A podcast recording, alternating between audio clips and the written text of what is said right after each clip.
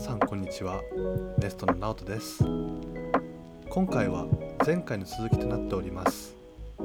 内容を深くご理解いただくため「ハッシュタグ #10 お金の力その1」をご視聴いただくことをお勧めいたします。さて突然ではございますが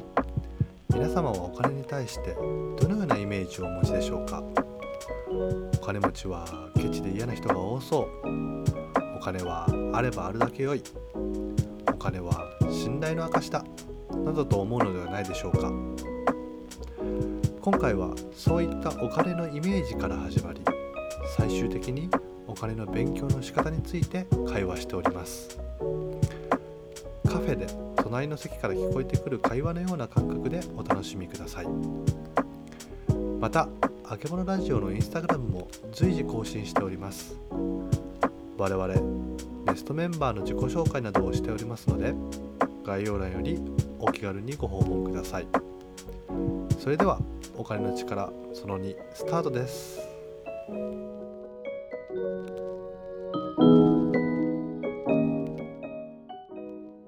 比較的世の中で出回ってるお金っていうのはちょっと悪いイメージを持たれてる。さっき言ったようにその 1+1 を2にしなくしてるっていうなんかちょっと悪いイメージを持ってしまってるのが特に日本ではそんな気はしますね。例えば、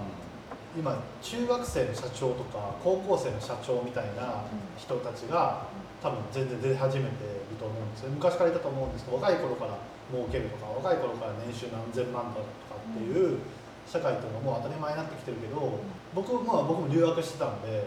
海外、まあ、特に僕カナダでしたけどアメリカにすごい近い文化圏にできてるとそういう人たちに対してすごいねっていう評価をするんですよ、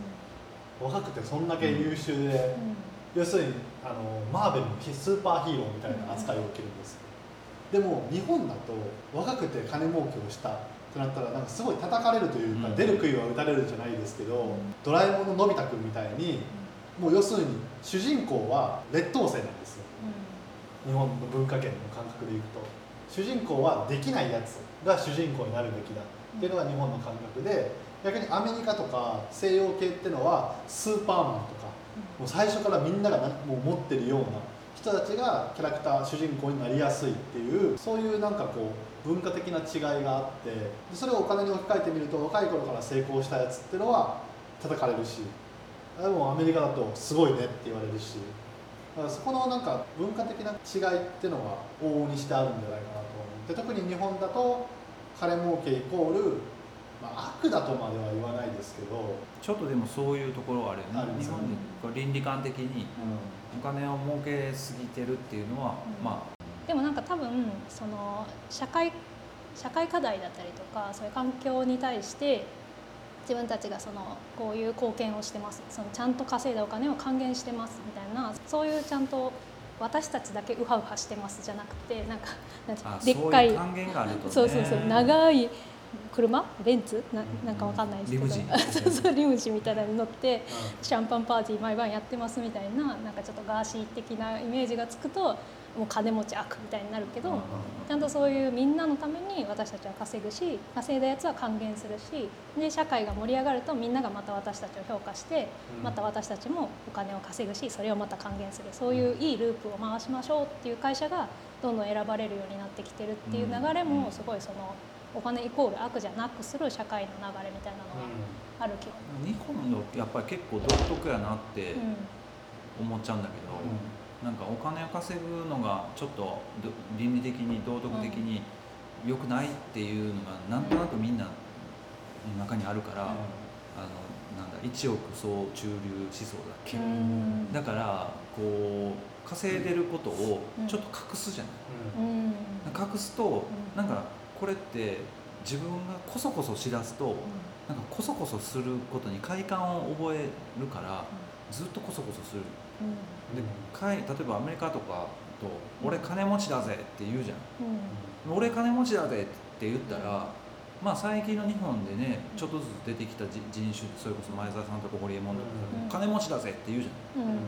そうするとまあ批判は見るんだけど日本では、でもこう例えば海外とかで金持ちだぜっていうと、あいつ金持ってると、で金持ってるっていうふうに見られるからこそ自分のその行動であったりとか、あと寄付をしようとか、そういう社会貢献しようとかっていうのも、まあ前面にこう出てくるんだけど、日本ってこそっと金儲けしてこそこそっとするから、あこれ寄付するとバレるしなとか、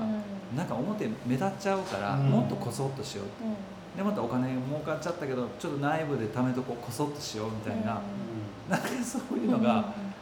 日本の風潮としてあるなっていう、なんか日本って大悪党はいないですけど小悪党はいっぱいいるみたいなイメージですよね。でも宝くじみたいなもんじゃないですか。ね金持ちですって言ったらみんななんかちょっと変わっていく周りみたいなのが分かるからこそっとしなきゃみたいなとこもあるかもしれないそうそうそうそう、なんか僕さっきその話を聞いてて、うん、あのお金持つことが悪だって思うような文化的な社会に生きてるのに、でもおのおのでインタビューすればそれはみんなお金欲しいよねっていうし、なんかそこの矛盾をはらんでる社会な気もしなくもないなっていう、でもどうなんですかね。そんなにお金儲けしていいことってあるのかなっていう気も僕は正直な話あって、別にお金儲けることだけが全てじゃないっていうこれは確かにもうちょっと偽善的な言い方になっちゃうかもしれないんです。けど確かにお金あってあった方がいいと思うんですけど、それこそ我々が今まで話してきたラジオの番組の中で、その人生の満足感だったりとか、幸福度っていうところの話からすると、その800万円年収800万円。これアメリカでの数字なので日本ではその数字がどうなのか分かんないんですけど、アメリカだと800万円をこう超え始めると、急に途端にお金を稼げることに対しての全くのその魅力だったりとか興味とか幸福度お金からもらえる幸福度っていうのは上がらないっていう研究結果があって。でじゃあ年収2000万それこそ2000万円3000万円の人がじゃあ他の人よりも長く生きれるのかもしくはその人よりも楽しく生きてれるのか、うん、あ健康に生きていけるのかっていうのはそれはもう分かんない。いや本当はそういう研究があるかもしれないんですよ、うん、なんか昔読んだあれだと普通の一般的な従業員よりも管理職の人の方が健康寿命が長いっていう研究結果があったりとかそういう見解はあるんですけどでもじゃあ幸福なのかどうなのかとかっていうところを考えると果たしてお金がじゃあ幸福を生み出すのかっていうのはまあそれはないよりあった方が多分それこそよくポイムさんが言う選択肢を多く持てるっていう意味ではお金があった方が選択肢が絶対増えるのでその選択肢ただその選択肢を増やすことによってじゃあ幸福なのかって言われるとそれこそ知らない方が良かったっていうこともあり得るし。ブータンのね。そうそうそう。だから何が正解何がダメかっていうのはそれは正直なんか分かんないから。なんかあんまり僕お金のことって考えすぎない方がいいのかなっていうのと、あとそのさっき浜田さんがおっしゃったそのじゃあ例えば日本っていうのは一応総中流だって言ってると。でも一方片やアメリカでは格差社会がどうだとか、でそれを波及して僕あんまり好きじゃないんですけどその、まあ、格差ってもちろんダメだとは思うんですよ。ダメだと思うんですけどでもなんかこう日本でも格差がどうだこうだってこう、騒ぎ出す人たちがいるような気がするんです最近。でも僕もカナ,、まあ、カナダはちょっと違いますけどアメリカとかの友人とかの話を聞いてると、アメリカの格差と日本の格差はもう全然違うんですよ、アメリカの格差っていうのはもう本当にもう富の90%を全人口の1%みたいな人たちがもう牛耳ってるみたいな格差なんですよ、でも日本って多分そこまでの格差じゃないと思うんですよね。で日本で格差を僕はある程度許容しないといけないと思っててじゃないとこのままいくと1億総貧困に入ってしまう気がするみんなが等しく貧しくなっていくっていう方が僕は問題だと思っててであればもう格差許容して要するに先プ論じゃないですけど儲ける人が先に儲けてくださいみたいな風に一億総貧困から抜け出すことをまず日本は考えないといけないんじゃないかなっていうふうな気がするんですよね。なんか格差ダメだ格差ダメだって言ってじゃあ社会主義みたいなそれこそ昔のソ連がやってたような風をじゃあ望んでるんですか？いやそうは違う。っていうのがなんかそこがすごいね、うん。なんかそれこそリテラシーって言葉が多分一番適当な言葉だと思うんですけど、まあお金の教育はなんかされてないなっていうのは、うん。なんとなくあの お金さっきの格差の話もそうかもわかんないけどお金貯めることっていうのは、なんか親からも言われる。うん貯めなさい。はい。でもそれってお金使うことなんだけどね。うん。お金の使い方をしっかり勉強しておかなくちゃいけなくて使うために貯めるんだけど貯めることがなんか目的になってたりとか、でお金をがないのとお金を失うっていうことも違うんだけどなんかその辺のそれこそリテラシーがないから今自分がどの局面にいるのかっていうのが分かんなくってお金を失うとかお金が貯まってないとかっていうことにことさら恐怖を感じてしまうっていうなんかそういうところが、まあ、あるのかなっていう気は、うん。僕まあ一応経済学部出身なので、経済の考え的に言うと誰かの収入は誰かの支出なんですよ、誰かの支出は誰かの収入になるっていう、この感覚を持っとかないと、要するに僕がお金を払捨てる払うことがそれがお金を捨てるっていう感覚になってしまっている人が多いんじゃないかなっていう、誰かがお金を払えばそれは誰かの収入になるわけでそのお金自体がいきなりどっかでこう消えてなくなっちゃうっていうのは違うよっていうのはなんかもっとまあ別にこんなこと言ってる僕が別になんか全く今まで無駄遣いしてなかったかというとそんなことなくてもうほぼ無駄遣いばっかりやってるような。誰かの収入 それが誰かの収入になってるわけなんでだからそういうところにこうなんかこうもっとリテラシーをなんかまた教育が始まるはもう始まったんでしたっけ？なんかそういうけお金に関する教育みたいなのをちゃんと法律でやっていこうみたいな、なんかそれはすごい期待してるんですけど期待してるし私も受けたいって感じなんですけど、うんなんか結構その格差お金の格差というよりかは機械格差な感じはしていて。そのそれこそそのお金がない人の家庭ってそもそもその教育とかうんその子どもたちに何かっていうようなことにも目が向けられないし今どうすればいいかとか、うん。お金を稼ぐにはどうすればいいかとか今に必死になりすぎて未来のこととか子どもたちに投資してとかそういう気にもなれないんでなんかそれがでもお金持ちの中ではもうぐるぐるお金持ち同士で回してる状態になってて、うん。ここに降りてこないことが格差の問題だと思っててで降りてこないことによってここは今の現実に必死になりすぎてて子どもたちもまた同じその教育が渡らないから同じような人生を歩むことになってっていうそのなんかここが交わらないこと自体が問題というか、うん。その機会をちゃんと提供することそういう経済的な勉強を法律でみんなにちゃんと届けるってことだったりとか、そのこういう道もあるんだとか IT 的な知識を持ってもらうためにどうしたらいいか。じゃあその教えるゾーンって結構学校教育とか、まあ、そういうお金がなくてもあっても受けれる教育の中でもっと拡充していかないといけないのに教師たちの給料が安いみたいな、うんうんうん。なんかそういうとこがすごい問題というか、うんちゃんとそれを渡らせる施策がだから国がやらないとってなってみんななんかその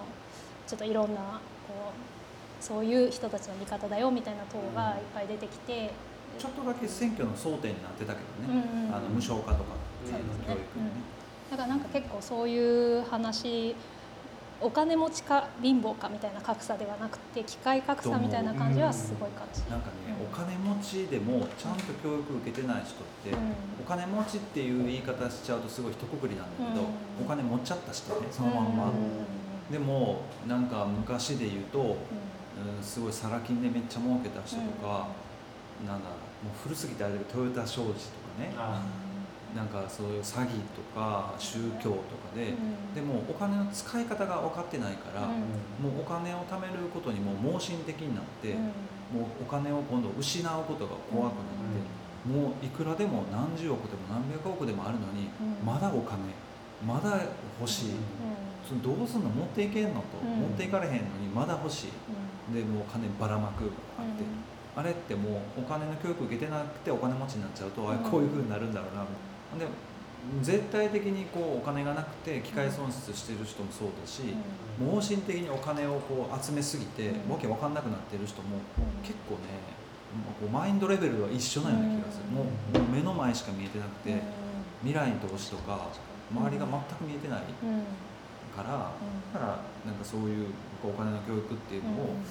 まあ、した方がいいなって、でもそれなんかお金の教育ももちろんそうなんですけど、じゃあお金の学問をやりますっていうふうになった時に、学お金の学問だけでも中でも細分化できると思うんですよ。多分会計的なうん。感覚なのか経営的な、うん。あー知識なのかそれこそ経済的な、あーものなのかっていうところでなんかよく日本だとうまい安い早いがすごいこう美化されてるじゃないですか。でも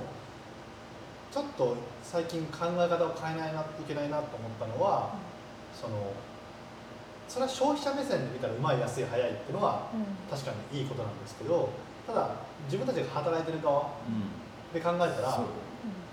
早くてうまいもんは高くしないとダメじゃんっていう、そのだってそれだけの価値を見出してるわけだから、だからそういう教育だと思う、うん、そうそうなんだそこのなんかこう消費者目線での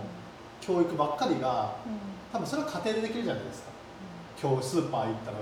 なんかキャベツこんだけ安くなったんだよみたいなっていうのは家庭の会話の中でできる消費者目線でのお金に関する教育っていうのはやりやすいけどもじゃあ学校でじゃあ今日スーパー行って5円でキャベツ買いましたよとかって話になるかならないと思うんですよね。だからもうちょっとこうどっちの意見もちゃんと持たないと、うん。消費者だけの意見をずっと持ってるっていうのがなんか良くなくてもっともっとこうじゃあどうやったら適切な価値っ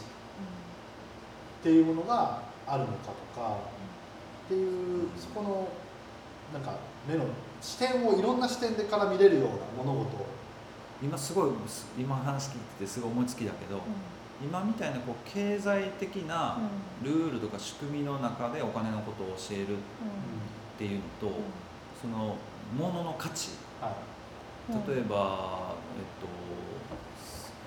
さっきのさ小山さんの話聞いた時にうんと思ったんだけどなんか青森のリンゴはこういうふうに育てててすごい価値があるっていうのが分かっててそれをあえて買いますっていうところまで分かってる人とさ1万円のリンゴと500円のリンゴやったら1万円がいいに決まってるじゃんっていうもうお金が高いものが価値だっていう例えばブランドのバッグとかもうん。そのブランドの背景とかその理念とかうん。それをに共感してるわけではなくだってヴィトンだから10万するでしょみたいなので10万払うみたいなところがあるじゃない。でもそうじゃなくて本当のものの価値っていうのはこういうことですっていうのも教育かなと、うん。そうですね、うん。で経済的なこういう仕組みこういうバランスの中で成り立ってるんですよっていうのも、まあ、教育かなと、なんかそういうのをすっ飛ばしてお金は貯めなさい。儲けすぎてはいけませんとか、なんかそそっちのこうなんか道徳みたいなことそうですねばっかりするから、うなんかたくさん持ってたらダメなのかなとか、ね、ちょっとたまにうちの子供の話があの挟んじゃうんだけど、面白いのがさ下の男の子はもうお金あったらすぐ使っちゃうのが、はでおもちゃ買ったりなんかして、で財布に500円くらいしか残ってなくて、寂しそうにしてんだよ。俺お金ないとか言って。でも考えてみるとお金ないけどあんたそのお金に代わって全部物がここにあるやん、はでうちの上の子はお金使えないのどんどん溜まっていくのはいでどうしようと。もうお年玉とか全部使う。何に使ったらいいやろうって。もう好きなの買ったらいいやん。買えない。ほん。でなんかもう何万円もあんねんけどどうしようとか。これもう多分使うのが怖いのね。使い方がわからないのね。で片やこいつはすぐ使ってしまう。ほん。でお金がなくてなんかこうなんか寂しくなってる。なんかそうそう何の話したかったかよくわからないんだけどなんかこれも教育がいるなと思って。